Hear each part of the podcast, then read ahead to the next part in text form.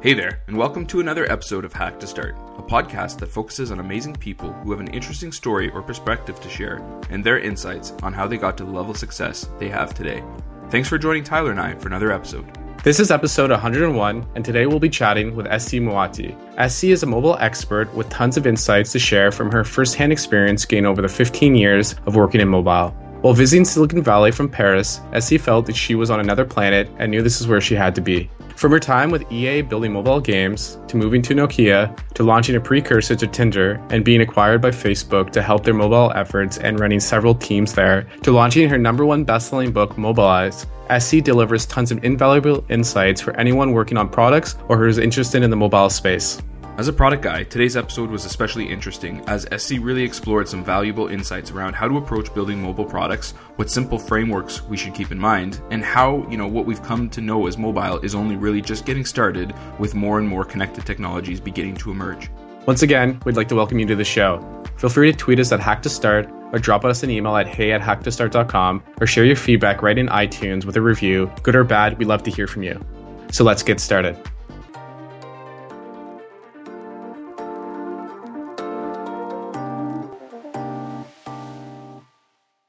Hi, SC. Thanks so much for being on the show today. Thanks for having me. Very excited to be here. Frank and I are super happy to have you on the show to share your time at Facebook as well as launching your own book. But before we dive into that, where are you from and what did you study? Yeah, so I grew up in Paris, France, and I studied electrical engineering, and then uh, I went to business school after that. Amazing. So, how did your passion for tech and entrepreneurship really develop? Yeah, that's that's really fun. Sometimes I wonder because a lot of my family is not familiar with technology. In fact, you know, it's only recent that they um, understand how much technology is changing their lives. Like for a while, they were like, "Oh, you're over there in Silicon Valley, and we don't know what you do." but anyways, my passion for technology really developed early when um, I was trying to I, I, you know, I was a tinkerer. I, I played a lot with, uh, with technology and, um, managed to find my way into computer labs and really enjoyed making stuff. And then, uh, one thing that I didn't like was to, to actually be in that computer lab. I wanted to create technology that would get out of people's way while making their lives better. So, um, that naturally evolved into, uh, looking at stuff that's on mobile. That's awesome. When did you first uh, come over to Silicon Valley? I came over almost 15 years ago. So that's like seven lifetimes ago. and uh, got my, my MBA at Stanford. And then immediately after that, when I graduated, it was um, a pretty bad time in Silicon Valley to to find a job. It was uh, after the the dot com bust, and there weren't a lot of opportunities around. I joined a, a company called uh, Siebel Systems, which was doing uh, enterprise software, uh, very sales centric, very customer centric. I learned a ton there, stayed like three, four years. And then after that, all of my experience has been uh, with mobile companies. When I first visited Silicon Valley, I remember feeling that it was so different from whatever I had experienced before. And I really remember thinking, this is really planet Mars. I, I'm glad I, I visited, but you know, this is not for me. And so I spent five days visiting San Francisco, going around Silicon Valley, checking out Stanford University. And then after five days on the plane back, I remember very vividly thinking, well, this is planet Mars and that's exactly why I want to be here. And then one year later, that's when I moved to Silicon Valley. That's a really cool experience. I, I traveled to California a couple years ago and I had a, a, similar experience. I haven't made the full commitment to, to, to move there, but I think it's uh, in the near future to spend at least a couple years uh, experiencing the technology scene there. It's just a, I just had an amazing time. Yeah. And you know, the fun thing is that now that I've been here a long time, I've seen a lot of people, you know, come and go, but uh, the experience never ceases to be new and exciting. And what I think is different in Silicon Valley from pretty much anywhere uh, in the world is that you really need to reinvent yourself constantly, not just professionally because, you know, there's innovation, but also personally because so many people come and go. You always need to, you know, make new friends. And that's a very exciting part of being here. That's cool. So, so how did you get involved in the mobile space with companies like EA and Yahoo? Yes. Well, you know, when I uh, was looking to to move away from uh, Siebel Systems, I partnered up with a friend of mine who um, was a gamer. And we had plans to create a a big and complex mobile game. Uh, we we had some prototypes. We had um, uh, some letter of intent from Asian publishers to to publish our, our mobile games. And when when I talk about a mobile game, I mean I'm talking about a game on a feature phone, right? Something that today seems like today makes you laugh, and back then made you cry, something like that. But anyway, so so that venture actually uh, never went anywhere. Uh, but as a result of that, my uh, co-founder at the time said, "Hey, you know, why don't you join uh, Electronic Arts?" Like he was working there, and uh, there were some interesting projects around uh, mobile games. So I joined, and that really started me on the on the path of building mobile stuff. So from there, you were then the head of product management as a general manager at Nokia, where you built and led a cross-functional team of over 70 members. What was this experience like for you? So when when I uh, when I left EA, uh, I joined Nokia, and I was the third member on that team. Nokia had just created ten incubated companies around the world and saying, well, we know that software is the future. They were very aware of that. Uh, we don't know what's going to work. And so let's explore. Our venture was the only one out of the 10 that made it through that incubation. And what I mean by made it through is, you know, year one, we grew the team uh, very much just like you described, 70 people in the, in the span of 18 months. Uh, we launched a product that people didn't like at all. we got poor reviews. We got, you know, the Nokia headquarters on our back because we were, you know, tarnishing the brand and all sorts of negative feedback that way. Uh, but then on year two, we, we turned that around. And so we started to really build a great product, uh, really have a loyal community of users behind us. And, and what made a difference was honestly working on the product relentlessly, like bug after bug, but also, uh, hanging in there with the community and, and making sure they knew we were listening to them and, and telling them we had incorporated whatever feedback they gave us or when we would do that and so on and so forth. So a lot of kind of grinding work. And then the third year, once we had a, a good product was, uh, was all about growth. And so we started to get a real adoption, like millions of downloads. We were in the top 1% of the app store. We got a lot of awards, including an Emmy nomination. And so much so that Nokia headquarters, which, you know, was huge at the time, like 40% of market share in the, you know, phone business. Nokia headquarters started to pay attention to our, to our small venture.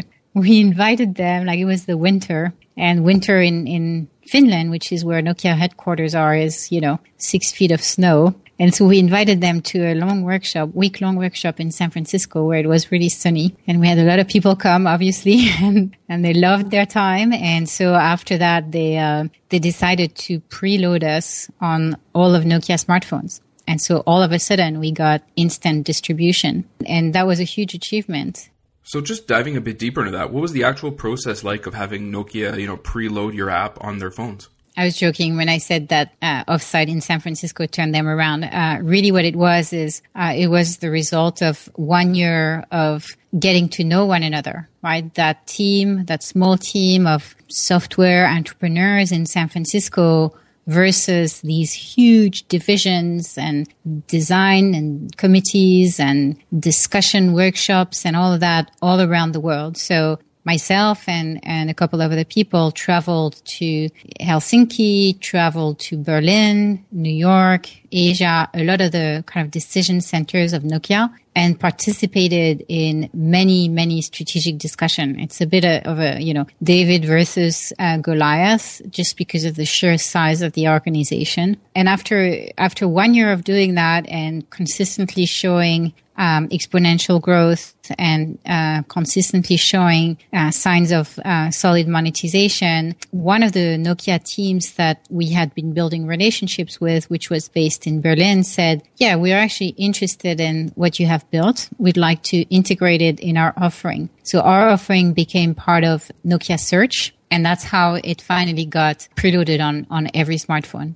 Something else that made a huge difference is that we had some early wins, i.e. some uh, single devices had taken an interest in our product and decided that they were going to preload us. So instead of like being all Nokia smartphones at this early stage, it was one specific device. But these were significant early wins because they were validation point in the market that helped lead to the decision to preload us on every single smartphone.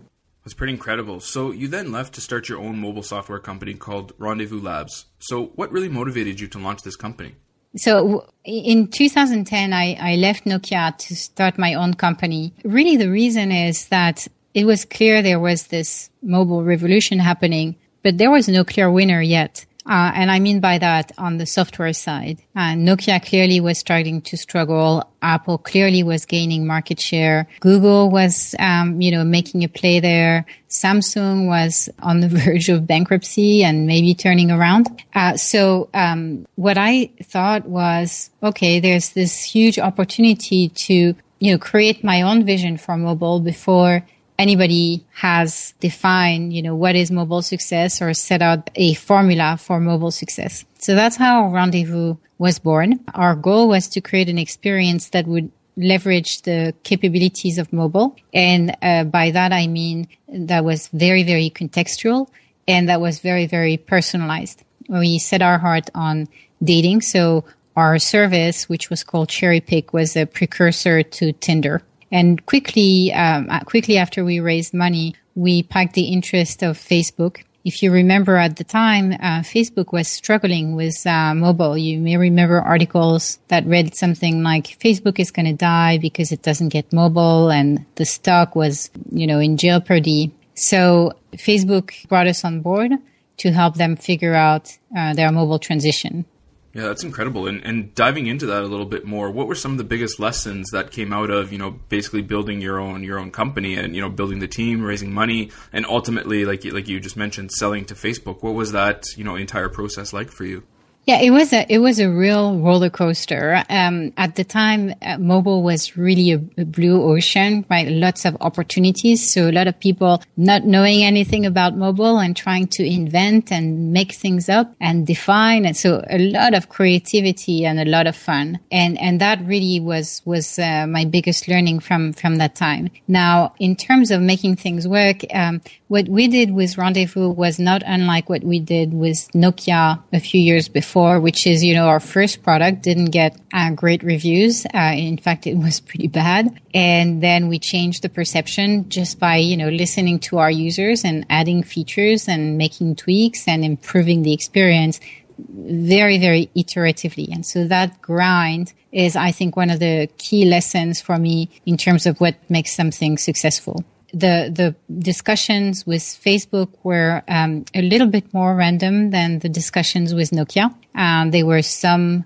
discussions about our team because that was really their interest. Uh, there were some discussions about their pro- the our product, which was less uh, of an interest to them. And then the the talent acquisition uh, was actually relatively fast because we were a, a smaller team than uh, the team that I led at Nokia. Very cool. And so then, you know, when you join, when you did join Facebook, you were a product leader. Uh, you got to work on, on different things. Then you were quickly promoted to run, you know, the Facebook Pages product. So what was Pages like at that time? And what was that experience like for you? Uh, and, you know, maybe some lessons that, that came out of managing, you know, that kind of, uh, a product of that importance inside a company of that size at the time? Yeah, so Facebook was uh, really incredible because um, when I joined, I think there was uh, about a dozen product folks, maybe less. And so uh, there was a lot of things to do with very little people. Uh, the main priority being hiring more product folks. Some of the big big things at, at, the time that that were uh, impressive about Facebook is that it was so completely driven from the bottom up as opposed to what I had seen at most companies which were uh, very top down. You know, I I would go to my team or my boss would come to me and say, what do you think you should be working on for the next six months? And then we had a discussion about it and that was it, right?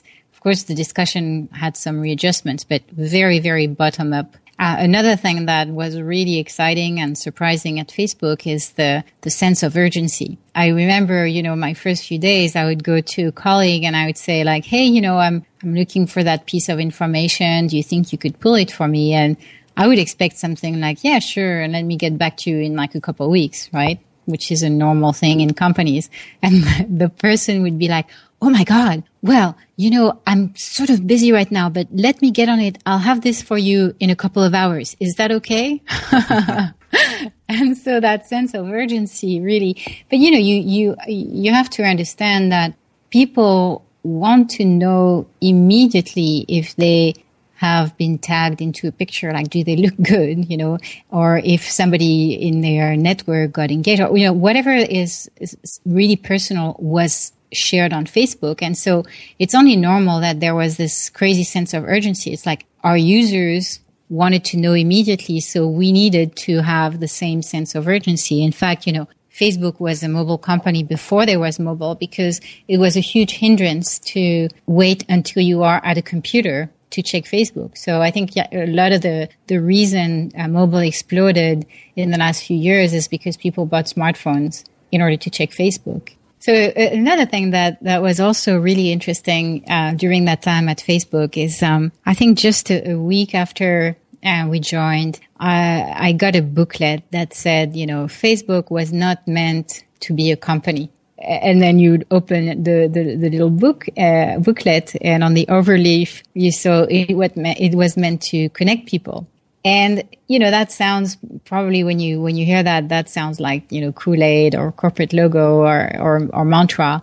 But, but it really isn't. It, you know, there is, um, I, I think a, a detachment from, from business at, at Facebook that's very unique and, and very interesting. Um, like the, the focus on the user experience is actually, um, quite uh, striking compared to any other environment that I've worked at. Oh, that's a really interesting point to uh, to bring up there at the end. So maybe maybe just kind of diving into that and exploring that a little bit more. Given your experience, you know, building products uh, on your own and, and, inside bigger companies, what would be some of your advice to new product managers who are looking to get started inside startups or work on a product iteratively, like you mentioned before? Any any insights on on how to do that? Yes, yes, absolutely. So the advice I, I give to um, people who want to have a successful uh, product management career is to develop a few sets of skills. Uh, the first one is design, really starting from the customer first and working backward to the use case. And often I will see people who say, Oh, here's a feature let me define it and then let me, you know, complexify it and, and flesh it out and um, deepen it. I think that uh, you know definitely I, I, I don't think that's the right approach. I think the right approach is to start from uh, the actual use case. Is this person a new user? Is this person a returning user? Is this person coming in to buy a product? Is this person coming in to make an appointment? Like, what is the one thing that this person wants to do? And then work backward from that. And then the second thing that, you know, on design that I um, advise folks is to look at context, right? I mentioned that mobile is about context and personalization. So personalization is looking at the use case. Context is really thinking about what is happening for this user right now and, and what is happening for most users most of the time because most of them are now on mobile is that if there's one distraction from the experience that they're going through, you have lost them. They will like lift their head, they will listen to the noise, and, and that's it. They're no longer in the experience. So really make sure that you design something that takes into account personalization and context. I talk about design elements for mobile extensively in my uh, bestseller on mobile called Mobilized. The second advice I would give to product managers to build a successful career is to uh, look at again that grind that we were talking about. So how, um, like analytical skills, how do you measure something? How do you know if something works or if it doesn't? And here it's, you know, learning a lot about growth hacking techniques, lean agile and, and more. And then the third thing that uh, I would encourage product managers to do is to develop their vision for uh, the products that they want to build. So uh, one of my friends uh, say like product managers should read sci-fi books. And I think that's a great way to project yourself into future environments of possible users and try to project like what is it that they're going to value. Now, of course, it's a little bit extreme, but developing these visionary skills, especially as you become more senior in your career, I think is super important. That's awesome. And so, as you just mentioned, you're now the founder and CEO of Products That Count and the best-selling author of Mobilized, an insider's guide to the business and future of connected technology. So, what is it about the mobile, you know, industry in general and your experience and insights that really motivated you to launch this company and write a book about it? Yeah, that's a great question. You know, when I left Facebook, I um, started to to write about my experience with mobile, and my essays were syndicated on uh, the Harvard Business Review and Fast Company and the Huffington Post. And so soon enough, people started reaching out with their own case studies and, and stories. And um, from there, I started a community called Products That Count that talks about you know what it means to build great products, products that matter. And that community grew very fast. We started hosting networking events to get to know one another. Today, these events are some of the largest product events in the Bay Area in San Francisco. My publisher reached out as a result of that community. We have 13,000 members uh, in in the community right now. So they reached out and said, "Hey, you know, seems like you know a thing or two about mobile. Like, how about you write a book about it?" I also was invited to uh, lecture at Stanford University on mobile, and I sit on the board of uh, a number of companies, public and private, because of my uh, mobile expertise. So really like what's been interesting for me the past couple of years is all these different ways to have a greater impact with my experience and my expertise on mobile and help more companies and more people uh, get that technology that, you know, sort of back to my early days, like helps people live better lives, but also gets out of the way. That's really cool. And so I, I think you mentioned a little bit there, you know, kind of starting the community and starting to blog and write about your experiences. But what was the rest of your approach towards like writing the book? How did it how did it develop uh, in your mind, and, and what you know how did you actually go about creating it? And and I also wanted to highlight something that I think is, is pretty cool. Um, you know uh, th- that you're doing with all the proceeds generated from the book. So I'll let you I'll let you touch on that. Yes, yes, absolutely. So, uh, no, no suspense. I'm, I'm donating all profits from the book to, to charity because, you know, really my point is, uh, and my goal is to spread the word about what makes for great mobile products and, um, not make money from, from the book. Uh, so, so my process for writing the book, I think is what you're asking. And that's really interesting because it's, uh, it's very, um, it's constantly jumping from the, the detail, the case studies, which I started writing down, like based on my experience. I started interviewing dozens of executives at mobile companies like Uber and Pandora and Slack, Airbnb and many more. So I had all these interviews and all that content. And then I looked at it and started to think about like, okay, in hindsight, like, how did it all make sense from the beginning? You know, the stuff that you really wish you had known um, before you, you did uh, all the things you did. And really what struck me is that no matter who I had spoken to and no matter which product I had been working on, what was obvious was that mobile products are extensions of ourselves. And so when we think of the best mobile products, we have to think of our best selves. And then I use the mind, body, spirit framework to describe that. So if you look at body, right, we all want to look good, or at least I want to look good. And it's the same for our, our mobile products. If they are not beautiful, like they are not going to be successful, period. Then the spirit rule, we all want to have meaningful lives. And it's the same for our mobile products. We expect them to give us meaning. And that means personalization, working with our communities and all that. And then the mind rule is that grind that we were talking about earlier. We all strive to grow and learn all the time. And we expect that our mobile products will do the same, that they will learn with us and, and grow. And so I talk in my book about you know, these three rules. I give a lot of case studies on how they apply or how they have been applied successfully. And then I give a framework and some tests and rules that allow you to look at your own product and, and see how you, you know, kind of pass or not that set of rules for mobile success. Oh, it's very cool. And so this, this might be a bit of a loaded question, and I'm sure there's many different answers. But you know, based on your experience, what would you say are some of the biggest mistakes that larger companies or even startups make when approaching, you know, building mobile products?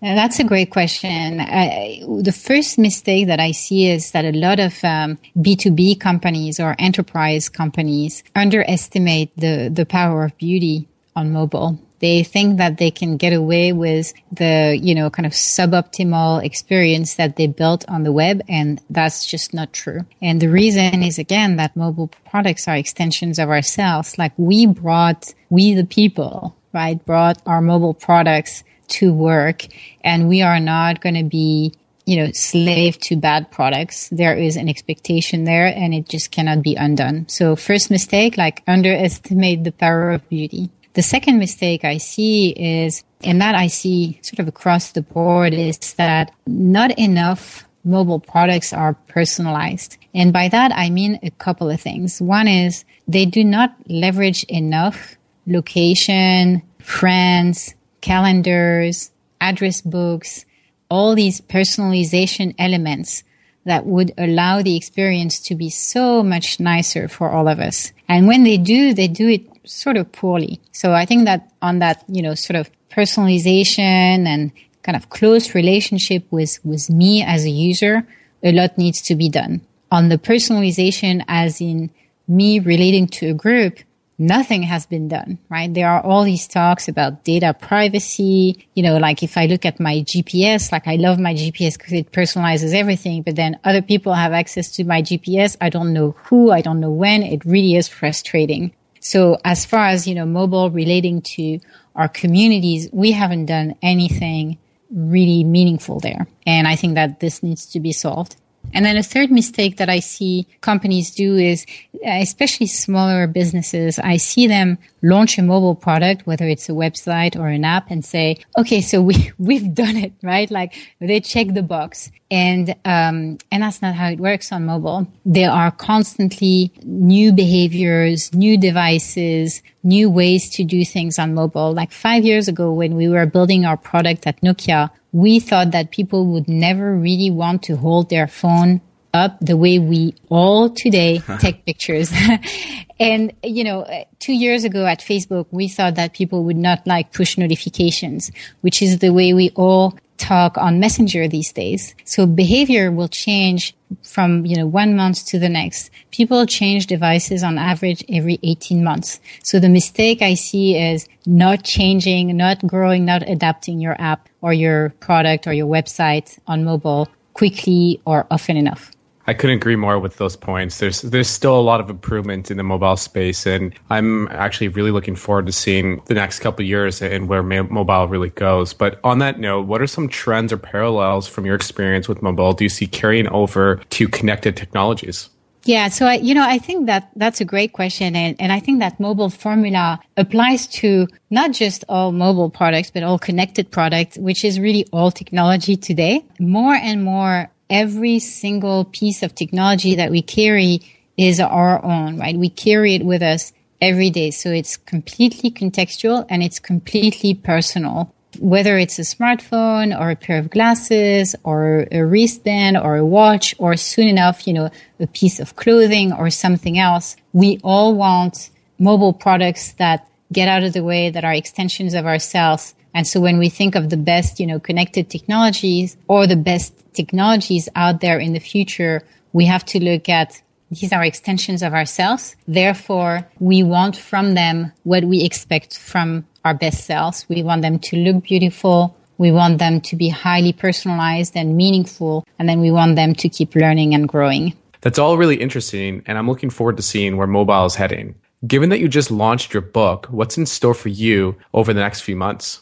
That's a great question. Uh, and to be honest, like my book launched just a few weeks ago. And so I've been very focused on that. And now I'm very focused on my book tour. So I'm giving a lot of talks. I'm participating in a lot of conferences and webinar and podcasts like uh, this one. I love doing that. I, uh, when I was at Stanford, I, I was teaching public speaking and I've always enjoyed this. So uh, I'm looking forward to doing more of this. I also want to continue to grow our community and find ways to bring meaningful content to people, help them get inspired, learn, and, and help them network with one another. So I see doing more of that in the future. And then who knows, like I'm looking forward to some good surprises along the way as there has been so far. So do you have any recommendations on some cool apps that you've downloaded or used recently, either personally or professionally? Yes, yes, absolutely. I'll start by sharing. Uh, I, I, think something that, that your audience will find interesting at um, at products that count with my uh, community. We recently polled our audience and asked them what are the apps that they have on their home screen, like on the first screen of their smartphone. And what's interesting is um, that what came out of that are it's mostly productivity apps, apps that help them work better, faster, and, and so on. If you compare that with national averages provided by companies like App Annie and things like that, it you know where it, it's something completely different. Uh, national averages, the apps people love are personal hobbies like music or dining or games and stuff like that. And and with a you know Silicon Valley audience of people who build mobile products, they're all looking at productivity apps. So with that in mind, you will have to uh, bear with the boringness of the apps that I use because they're also uh, all about productivity. So I definitely use uh, Evernote to to keep track of stuff. I use Lyft to go places. I use WhatsApp to communicate. I use Munchery to get good food without having to go shopping. And then, of course, I use a lot of the social media apps. Some of the apps that I've been using are apps that allow me to be mobile only. So I have this app called Tabula Rasa, which allows me to have a remote control on my cell phone. Um, I have a, a turbo scanner. I have a business card scanner. I have an expense report scanner and all sorts of things like that that allow me to have a, a virtual office on my mobile phone. I also have been using Dropbox on my mobile expen- extensively and really Dropbox on mobile has changed my life because it has allowed me to communicate with people and share documents without sharing any attachments. And that really has powered like me being 100% mobile when it comes to sending emails. So these are some of the apps that I use most of the time. So, do you have any recommendations on great content that you've come across lately, either a book, video, or blog post? Yes, I do. Books, I, you know, I uh, tend to go with some classics. Like I recently hosted on my um, network um, Geoffrey Moore, the author of Crossing the Chasm. And as a result of that, I reread uh, his famous book, Crossing the Chasm, one million copies sold. And it's, it's really timeless. It's amazing how relevant it is today uh, to mobile and to everything else. Uh, blogs that I follow, uh, definitely follow Andrew Chen uh, and his uh, amazing blog. Uh, love some blogs from uh, Plum, from InVision, from Amplitude, all great providers of content for product and mobile. I also follow uh, which is a really interesting blog on, on technology and, and business. Um, I have to say that I don't know of a ton of great blogs on uh, just mobile. Uh, apart from, you know, of course, my own blog, scmoati.com, a shameless plugin. And um, I wish there were more. I wish there were more uh, mobile practitioners that I could uh, uh, exchange with and, and learn from. That's awesome. Those are tons of great resources. So, do you have any last thoughts as a way of just ending the episode based on everything we, we sort of talked about today? Yes, absolutely. A lot of um, people that I speak to or I speak with are, are uh, technology people. And to these people, I, I would say like, if what I shared with you sounded simple, right? Mobile products need to be more human or that mind, body, spirit, then I think I've, I've done my job. And if you remember that simplicity when, when you build products and when you're at your computer thinking like, wow, this is hard. And you have, you know, that thought that says, no, no, no, it's easier than I think. Then, uh, you know, I, I will feel great. I, I'd love an email. It would make my day. That's awesome. SC, thanks so much for taking the time uh, to speak with us today. We really appreciate you being on the show and sharing all those awesome insights with us. Awesome. Thank you very much. That was really fun.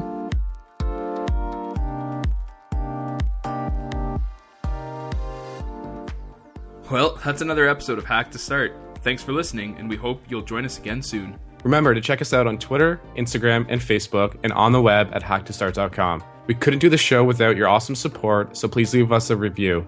Until next week.